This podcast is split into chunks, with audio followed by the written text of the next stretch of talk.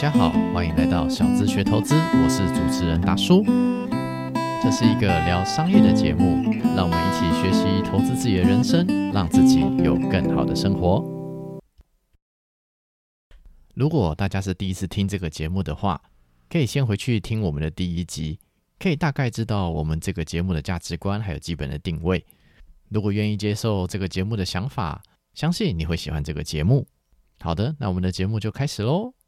欢迎回来这个节目。那今天很高兴能够访问一位老朋友 Neil，我们欢迎他。嗨，大家好，我是 Neil。对，Neil 他做的工作跟放贷有关系，我觉得放贷这种工作蛮特别的，所以今天来请 Neil 来分享一下自己对于放贷的一些想法。在开始前，我们还是一样，请 Neil 简单自我介绍一下，可以吗？哦，没问题。嗨，大家好，我是 Neil。然后做放贷这一块的话，是算是副业啦。那我主业其实还在是在做行销这一块，主要都在做一些品牌的行销，或者一些像前几年有些人选总统啊之类那些相关的操作。像郭董那时候，我们就他们团队，这是当时比较有名案例。所以我们去做比较多是行销，还有一些建商的一些相关的一些案件。那放贷这块的话，是大概五年，哎，五年多前的时候接触。那接触的时候发现说这是一块很有趣的市场，所以那时候是有一个对这个领域已经很熟悉的朋友带着我入这个行，这样子到现在其实还在摸索，但是这个行业其实是蛮有趣的。这个领域它其实是很多有钱人在做，但是呃很多人不知道的一个领域，就是很多人在路上可能会看到，但是看到相关广告，但其实很大部分人其实不懂他们在做什么，所以那时候很有趣的就这样子，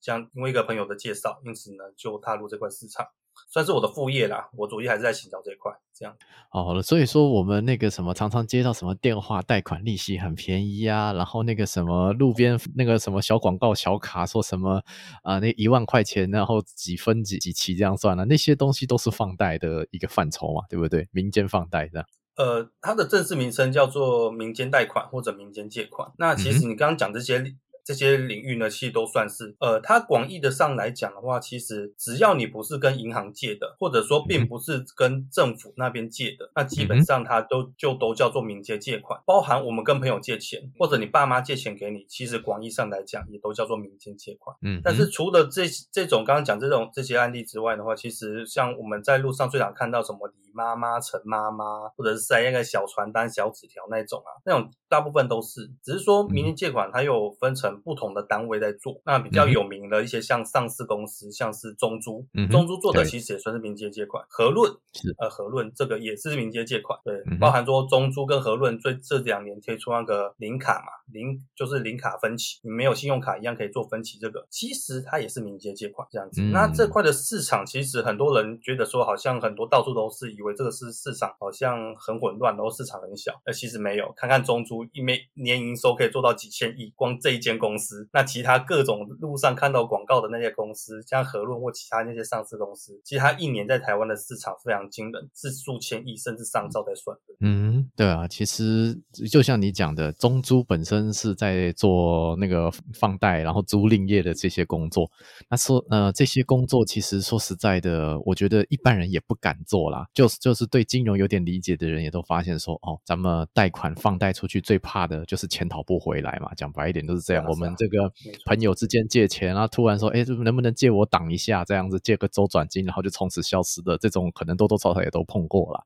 那你觉得你都怎么样？就是找到愿意放贷的人，还有说你都怎么样贷款给别人？怎么挑人？这样你自己怎么理解？呃，我们的角色其实是呃比较算是一个中间方，就是说呃我们用的大部分的资金其实并不是我们自己的。事实上，我们市场上看大部分看到的那些包含当铺。包含说刚刚讲中租那些他们那种上市贵公司，他们的银的钱可是也是透过他们的规模，因此呢跟银行借到比较便宜的钱，然后再把这些钱再去转放出去。那像我们的操作模式的话，是有一部分是我们自己钱之外，是因为我跟那个朋友合作的同当下的时候，他其实就大概手边就有大概十多亿的一个现金，就是有一些大的金主大概都拿了十多亿的现金，就是要给他来做这块市场操作的。所以说我们其实在一开始在资金的来源上面来。讲话是相对比较没有那么多的问题。那我们接下来的主要问题其实还是在于说，怎么样找到那些想借钱的人，还有就是说，我们怎么审核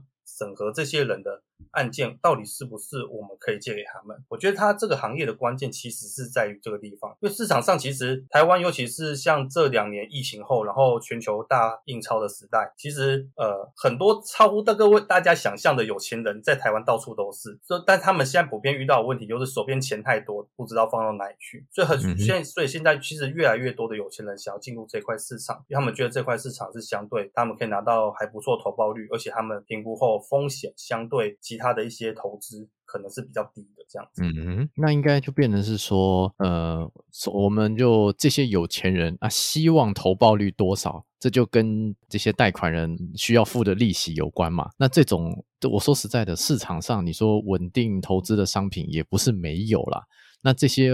我们讲说民间贷款利息或者利息的 range 会是在多少？以银行来讲话，银行大概放贷出他们放出去的利息，大概通常是大概在十五趴以下啦，十五趴以下。十五趴以下是是说是因为呃以前政府定的法定规范过的数字是十八趴。在去年七月的时候呢，正式开始执行，就是把那个政府定的合法的年利率降到十六趴，就降两趴多，在两趴左右。那就是我们对于高利贷的定义，就是现在是十六趴以的十六趴以上是。但是因此呢，银行通常是不会。做银行，银行来讲，它绝对是做这个利息以下，只是说银行通常也不会做到十五趴、十六趴，因为以银行台湾的金融业相对保守，所以当他们评估这个案件，他们觉得要做到十四趴以上的时候，他们才会觉得呃比较能够 cover 他们的风险的时候。通常他们就已经不会借给你，通常就已经不会借给你，所以通常这些人他们就会转而去透过民间的方式去借钱。那民间方式借钱的话，哦，它利息就多样化了，根据你不借款的单位会有差异。像稍微会高一点十几趴左右的，那通常像那种中租合论，大概就是会在这个范围内。嗯，那通常比方说像是什么车贷或者是一些比较呃不是很大，可能不到房贷这个等级，但是好像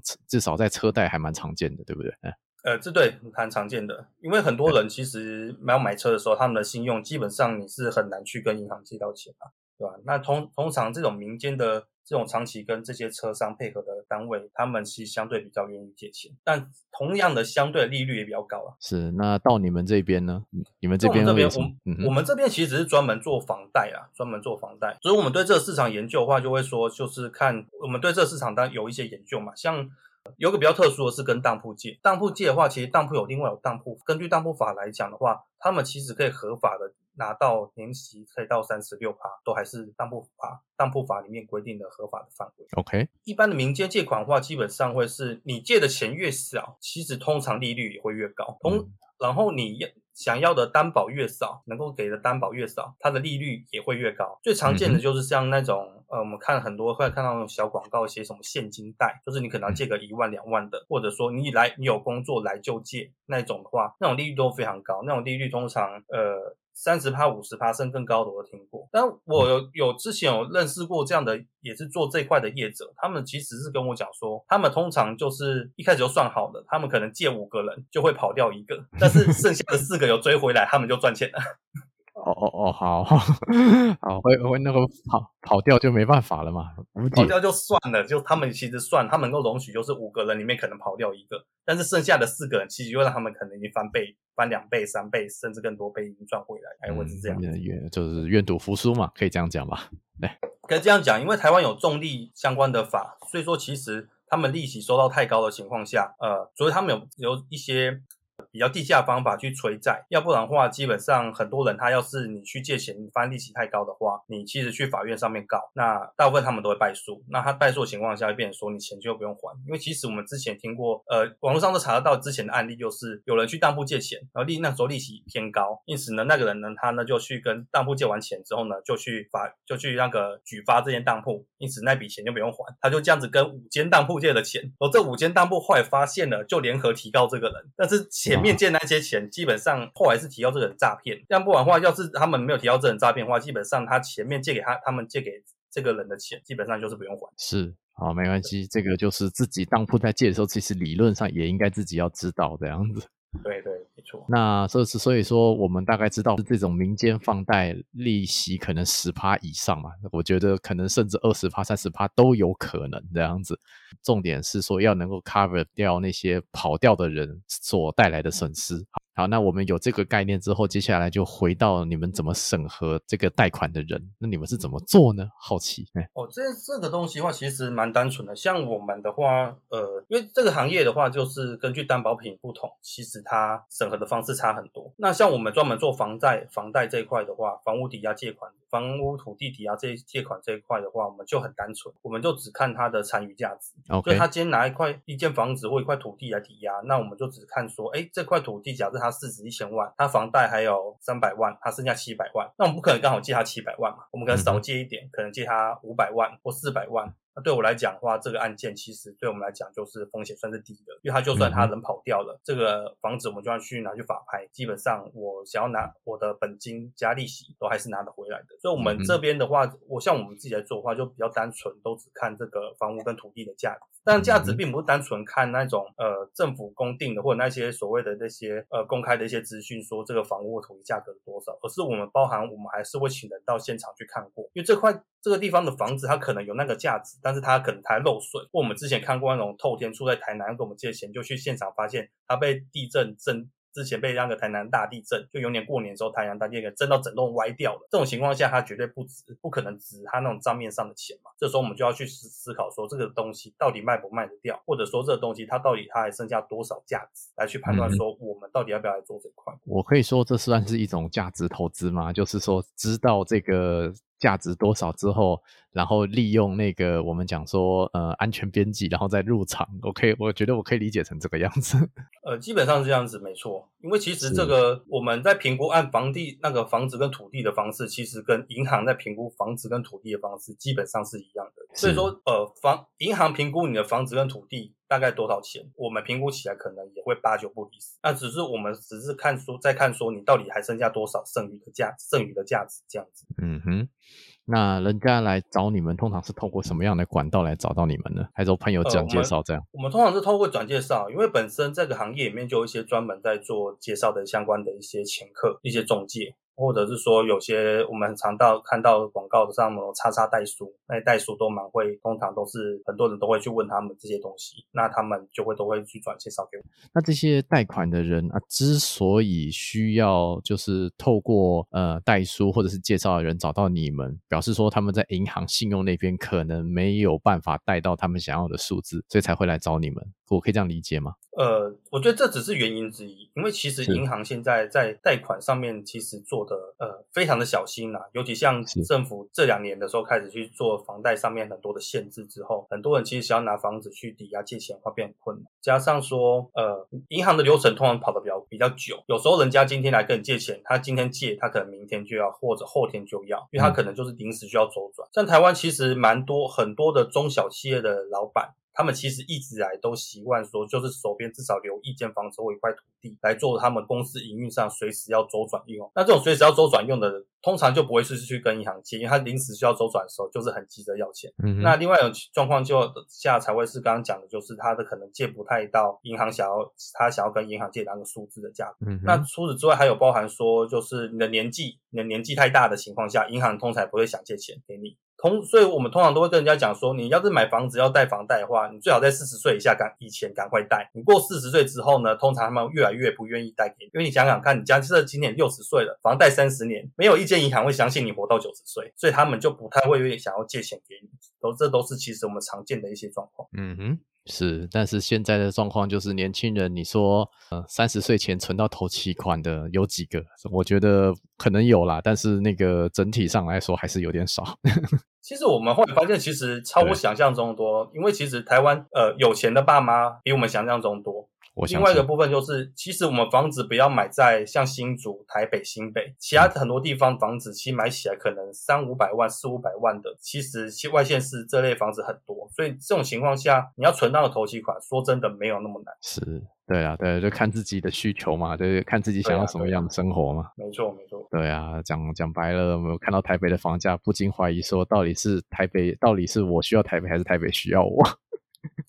呃，其实我们。在做市场的研究的时候，我们会发现一件事情：全球的首都基本上房价都是贵到惊人。是，那包含台北，那台这些所谓的首都的房价，它本来的用意就不是要让年轻人可以去住的，它的用意就是就是要让有钱人或者说那些所谓的社会精英，他们才有机会去住这些地方。不是台湾而已，很多人都都说觉得台湾特例，其实全球都一样，包含中国，中国的上海跟北京，包含日本的伦敦，包含那个美国的华盛顿或纽约，其实状况都是完全都是一样，全世界是普世皆然，就是。今天你除非你是精英中的精英，要不然就是你本来就是有钱人，要不然的话一开始就想要去住台北、住首都，本来就是不切实际的想法。嗯，没有错，就是但是当然房价这件事情至少也要回归一个正常的状态嘛。比方说，就算是戏股好了，如果戏股贵到说啊那个全整个戏股人最优秀的前十分之一都住不起的话，那戏股大概也不会有今天了。所以现所以都觉得是说啊，道理是说这个房价跟这些精英的薪水们这样子要来做个比较，那到底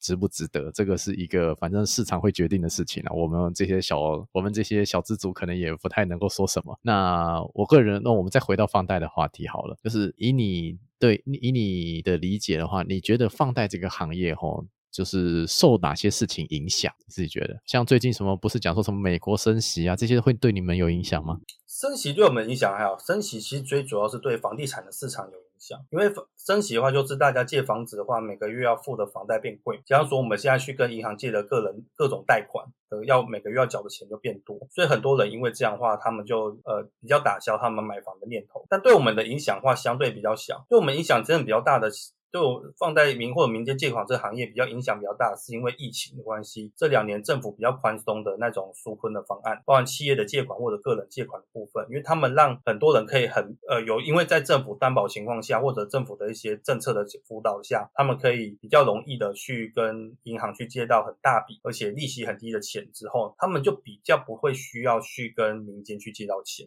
其实市场的话是目前受到影响，主要是因为这一块了，也因为这块的话。造成现在其实，在做民间借贷这块的市场，他们普遍的利息其实都有往下调一些，普遍有往下调一些，因为就是因为案件量变少。嗯哼，哦，所以说其实景气对你们来说也是有影响。再来就是我们讲说政府的一些政策，其实也多少会影响你们，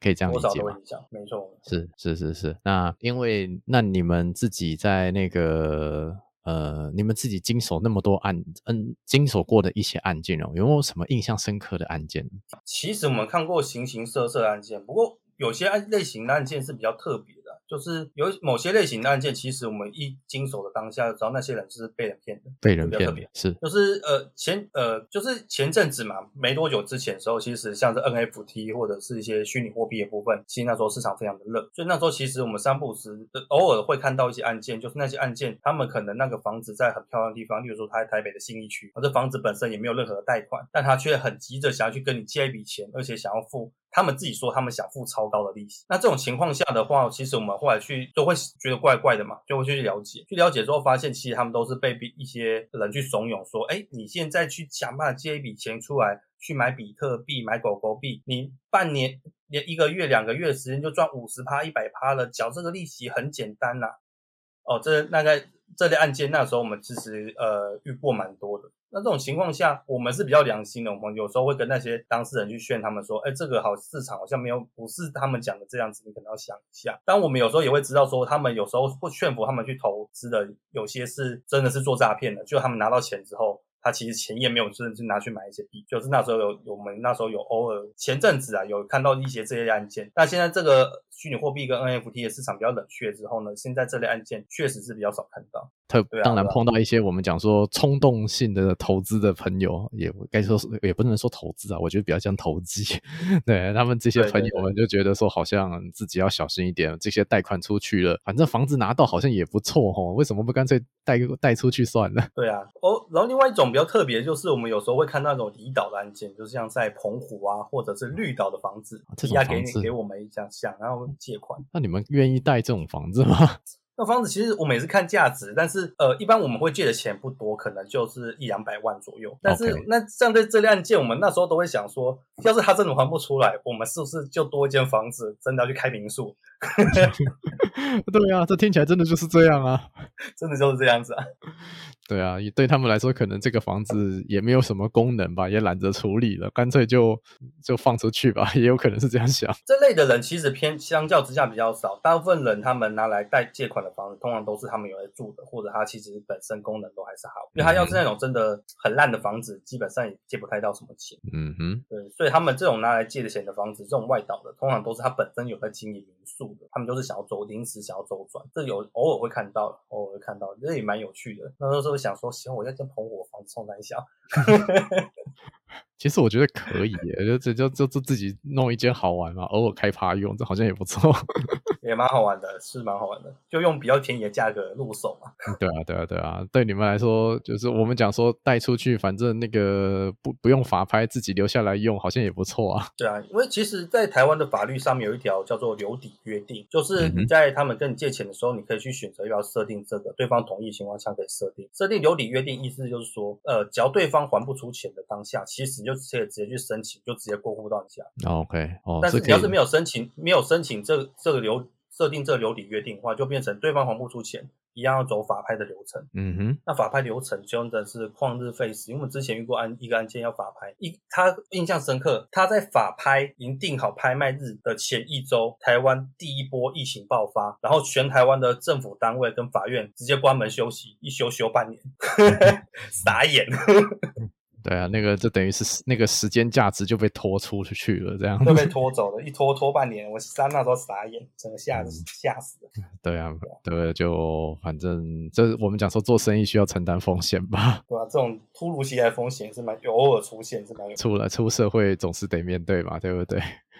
对啊，这也没办法。我觉得遇到了就摸摸，哦，对啊，遇到遇到就摸摸鼻子就认了吧，还能怎么样？认了，对啊，对啊。那你那个留底的那个约定，吼，就是那个需要公证吗？好奇。对，这我通我有点忘记了，因为通常这些东西我们是让代书办的，就是我们会让。呃，中间人去问对方愿不愿意设定，他们愿意设定的话，因为中间大部分通常都代数，他们愿意设定的话，就他们我们只要给他们，他们就后面都帮我们跑完。OK OK，所以说这个其实那些流程我自己是没有跑过，大部分因为大部分中间人都是代数，所以他们自己本身就会跑这个流程。嗯，了解。那那你到目前为止，你我们讲说，呃，以你个人经验啦，这样的放贷放个一两百万出去嘛，然后就是有没有有没有跑掉的，大概，然后有没有那，然后有没有真的就是要。要变卖房产的，还是说有有没有碰过哪些状况这样子？呃，我们以我们做法来讲，遇到的状况比较少。我们这近五年的话，只有碰到大概两个案件，他真的就人跑掉。他人跑掉原因是因为他们本身那个房子就有房贷，那。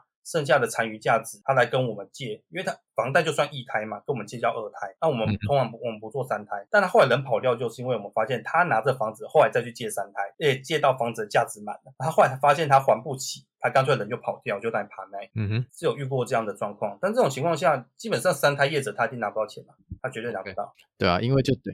对啊，等于是我们讲说。呃，法拍之后，那个钱首先一胎的一胎的要，然后再来是换你们二胎的，那三胎的就不用等了吧？那通常就应该就不用等了。跑掉了，那就是三胎赔嘛，那也不是你们二对你们二胎来说没有差别啊，理论上了。对，对我们来讲，我们赔的主要是时间，因为法拍的流程其实蛮久，法拍的流程通常会快的话是半年，稍微慢一点的话十一个月。像我们这次因为被疫情拖到，这个流程就走了一年半。哦，那你要是说他一拍第一次的法拍的过程中没有拍掉的话，你要再去申请第二次的法拍，最后最后就最后会比较麻烦。嗯，了解，所以也要对法拍的流程也要非常的熟悉，才可以这样子玩哦。对，但其实也还好，因为法拍就是时间到了，你就拿相关的文件去法院申请，其实那个相相关的流程其实都蛮顺的。或者请代书帮你办一办，其实愿意付那些手续费的话，其实没有下来想象中的那种。是是是，那我觉得那变的是说，对你们来说最大的核心的竞争力应该是怎么样评估房子的价值嘛，对不对？哦，没错。对啊，那你们通常有你们说比照银行嘛？那你们自己怎么样理解房价这件事情呢？房价这件事情其实蛮单纯的，就是我们去评估价格的时候，其实银行也是这样子做，就是会直接找那种实价登录，就我们会先看实实价登录的话，那个地方的价格大概在大概是在哪个区块，我们大概知道它的市价大概就在哪。那银行大概是这样子做，只是说我们。会跟人家讲说，我们通常去买房子房贷的时候，最好是你房子在那个地方，就找房子附近的银行贷。贷这个原因是因为你房子所在附近的银行，它有做过比较多那附近的案件的那个房贷的案的那个的那个案那个 case，所以他们会更加清楚这边的价格的细微变化，所以有机会贷到比较多钱。但我们的话就只是看，因为我们案件其实全台湾，包括刚刚讲的离岛都会做到，所以基本上我们就是看那个实价登录的价格，然后呢，我们再去根据说。那个案件所在的位置，例如说它是不是靠近火车站，是不是靠近大马路，或者是说它的呃类型是什么？它是建地呢，是房子呢，它那是工业用地呢，还是它是农牧用地？去判断说它现在这个地方的话，剩余的价值是应该是在什么水位？我们再根据剩余的这个价格的水位去决定说，OK，我要打几折？可能是打六折、七折或八折，那剩下的打出折出来价格才是说我们最终觉得我们可以借给你的钱。嗯哼，OK，了解了解。那听起来这样子，至少有一套逻辑啊，啊。那如果说你们会想要让人加入吗？或者是说你们觉得说这个行业就是你们自己做熟悉的生意，就比较习惯这个样子？呃，其实我们以我以前有都有去找一些亲朋好友一起加入了，但加入的话，通常是说他们他们也不想去冲。做那些审核案件相关的一些复杂流程，通常都是他们把钱给我这边，然后我们统一去帮他们看哪些适合的案件，然后帮我放。那其实这个在呃前阵子中国或者全球的话，包含台湾都蛮多的人在做东西，就叫 P to P。但是 P to P 这个市场的话，我们呃全球最早做在英国。英国那间公司到现在还在，那那间公司在的原因只有一一个很单纯的一个核心原因，就是他们掌握他们的审核能力非常强，他们平均一百个案件只会过一个案件，嗯哼，所以说这种情况下，他们筛选出来的案件基本上来讲不太会有问题。那中国之前呃，他们发生 B P two P 也倒闭潮，它背后的根本原因是因为呃，中国其实没有跟台湾一样的信用联征制度，所以每个人在每个地方银行，他的信用分数只有那间银行查得到。所以它很容易很容易变成地方，就是状况就是这个人的信用分数，我换了一个省份之后，我就重新归零，重新再来。然后这是很有趣的事情，就是我在这里欠了一千万的，我跑我在北京欠一千万，我跑到山东又重是一条好汉，重新再来，知道吗？做银行没有我记录，我重新办账号就可以。所以所以中中国政府那时候有一度想要做类似的东西，就是让腾讯和那个那个阿里巴巴，就他们底下的那个那个。支像蚂那个他们是支支付宝嘛，后来做变成蚂蚁支付嘛，蚂蚁金服嘛。然后那个腾讯的话，他们有自己的微信支付嘛，他们通过这块这种支付的系统，自己去做自己的授信机制。那基本上它还是跟银行机制它是不太一样的。然后他们两边的资料基本上也不会互相流通。然后他们中国另外另外另外一个核心问题就是说，今天你是一间山东的 P to P 公司，你怎么去判断山西、河南或者甚至云南、西藏？房子的价格，嗯哼，其实他们很难判断，他们非常的难判断，因为他们也没有像台湾这么明确的实价登录的机制，所以变成说他们很多时候价格那个房子的属性的价到底可以借多少钱，很多时候就是凭感觉，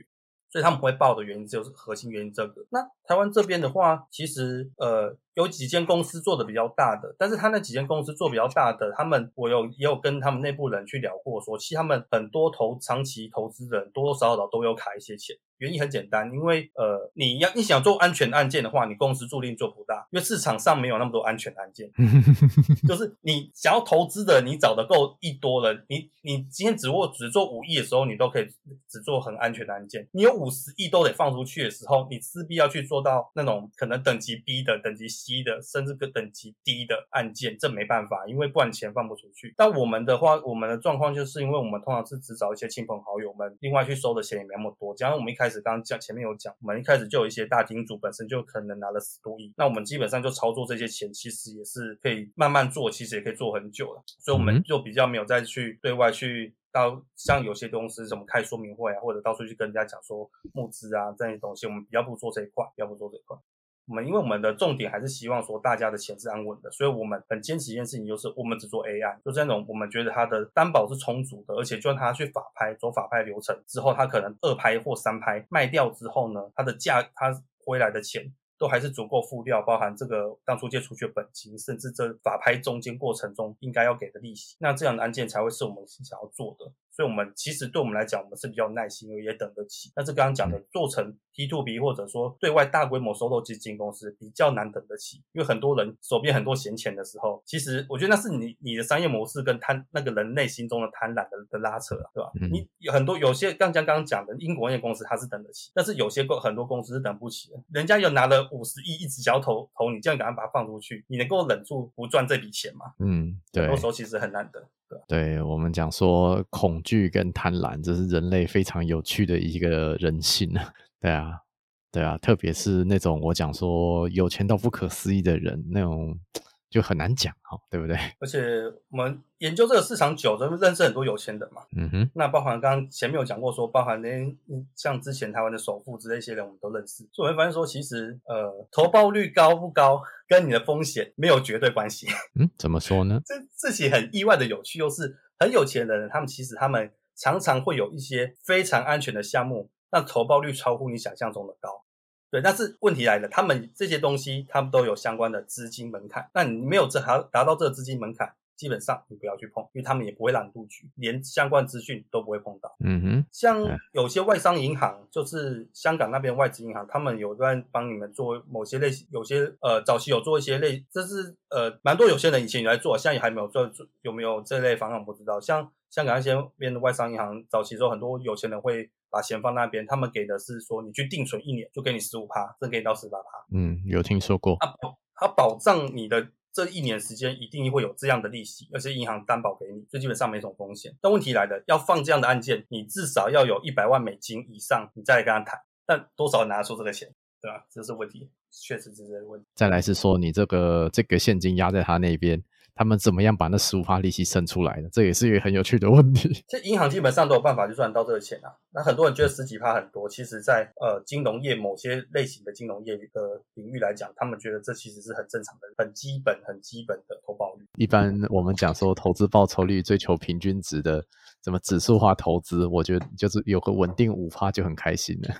哦，真的，对啊，对啊，对啊。因为大众的东西的话，基本上它的投报率就是顶多就是做到这个样子。因为包含我们之前讲说，呃，因为我们之前自己之前在创业那个新创领域，所以我们那时候也知道全球有一些很有名的创投公司。那创投公司他们投报率其实非常高的，他们甚至投报率常常是几百趴在算的，而且是年度平均每年的投报率会到那个数字以上。那那像那类公司，他们其实他们的募资方式也很单纯，就是他们会有一个他们想要募资的名单，他们今天想要做。开一档新的基金出来的时候，新的创投基金出来的时候，就那些名单上面的人分别发一封 email 或传个简讯，一小时内钱就到账就到位。他例如说，我今天要问五十亿美金，可能一小时内钱就到位。嗯哼，这件事情原因很简单，是说因为它的绩效好。那绩效好的情况下，这类公公司这些基金的操作人或管理人，他们基本上讲他们不缺钱。变成说，你今天想要投资它，你不只要有钱，你还要有关系。他一一收到资讯的当下。还要有人帮你介绍，帮你做担保，你才可以去投资他们。但是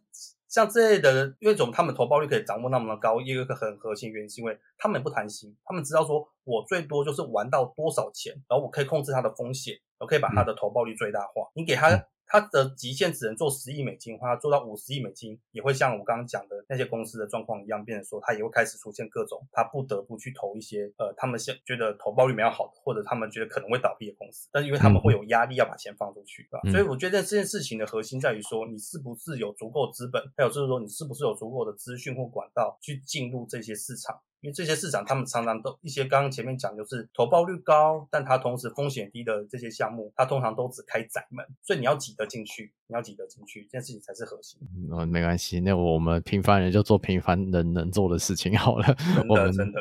对于我们这些平凡人来说的话，你觉得就是呃，如果真的有急着要钱的话，你觉得适合找你们吗？还是说就是没有抵没有，如果那个抵押品不那个不够格就算了？呃，急着要钱的话，其实找我们，呃，我们是只说像我们这间公司的话，是，其实我们说，因为我们我们算是做的算是比较怎么讲，在市场上来讲，大家都觉得不是公道，因为我们拿的利息也不高，相对不高，而且我们其实都只做安全的案件，是 OK，所以基本上我们这边的话也比较少会听到说什么什么暴力讨债或什么东西，那种事情很少的，我们基本上不会做这种事情，因为你还不出来，就很简单一件事情，就法拍，就我们就直接请律师。跟代书就送公文去法院，然后法院就自然会去做相关的流程，就事情蛮单纯的。所以真的急着缺钱的话，可以是可以找我们没错。那要是说自己手边有一些其他类型的担保品，什么家电啊、手机，或者各种奇奇怪怪的小物之类的，那我通常都是去找当铺。但当铺的话，比较有趣的事情是，我刚刚前面有讲到，当铺的投保的利息为什么可以合法到三十六趴左右？原因很简单，呃，其实。当铺这个领域很有趣的地方是，大部分去跟他们抵押东西借钱的人，其实都没有想把东西拿回来。啊，对。其实他们东西抵押过去，他把劳力士抵押过去，他把他 LV 包抵押过去，大部分人就没有想要拿回来的。他拿到钱基本上就不用没有要还，时间到他也不会去数。对这件事情，是我之前跟一个很大的一个做当铺连锁的一间公司的朋友去的。前辈去聊过，他们那时候发现说，台湾的当铺最终真的要赚钱，和最终要能够赚钱的话，很重要一个东西就是你能不能够去做流当品的处理。所以他们后来才会台湾呃很多县市都开始去做那种流当品的联合的处理中心，甚至租那种三角窗的大的店面。来做这些东西，或者说那种流浪品的拍卖会，因为这些东西不处理掉，这些东西卖掉这些东西的那个最后的盈余，才是他们真正的获利来源。那我可以了解，这是又是另外一块的民间借款这种类型化的一个另外部分。像我们话是做只做房地产，所以刚刚前面讲我们做比较单纯。那如果说呃我是一个年轻人，那觉得放贷这个行业，哎觉得 Neil 讲的好有意思哦，那我有点想要接触看看的话，你觉得要用什么方式去开始接触这个行业比较好呢？会比较我们讲说健康一点呢？哦，最简单你就去银行，然后去应征他们的那个贷款部门，他们会收吗？然后就开始每天疯狂不停的打电话，然后每天早早上晨会的时候把你叫起来，然后念念说你昨天命业绩目标为什么没达标，为什么没打到多少通电话？哎，话说那些那些什么那个算电销吗？就是总而言之，就是这些电话放贷的这些人，他们真的有在，他们真的会成交吗？我非常的好奇。呃。银行的话一定会成交，他打久了一定会成交。那民间这种的话，基本上他多多少少也会，只是他们这种去专主动推销，呃，所拿到案件通常案件都不优。嗯哼，就是他们的条件通常都是比较差，或者他的担保品可能没那么好。对，那所以他们才会说，哎，我交电话什么的，会马上有兴趣嘛。那大部分其实真的状况比较好的，相较之下担保品可能比较优，或者这个人的。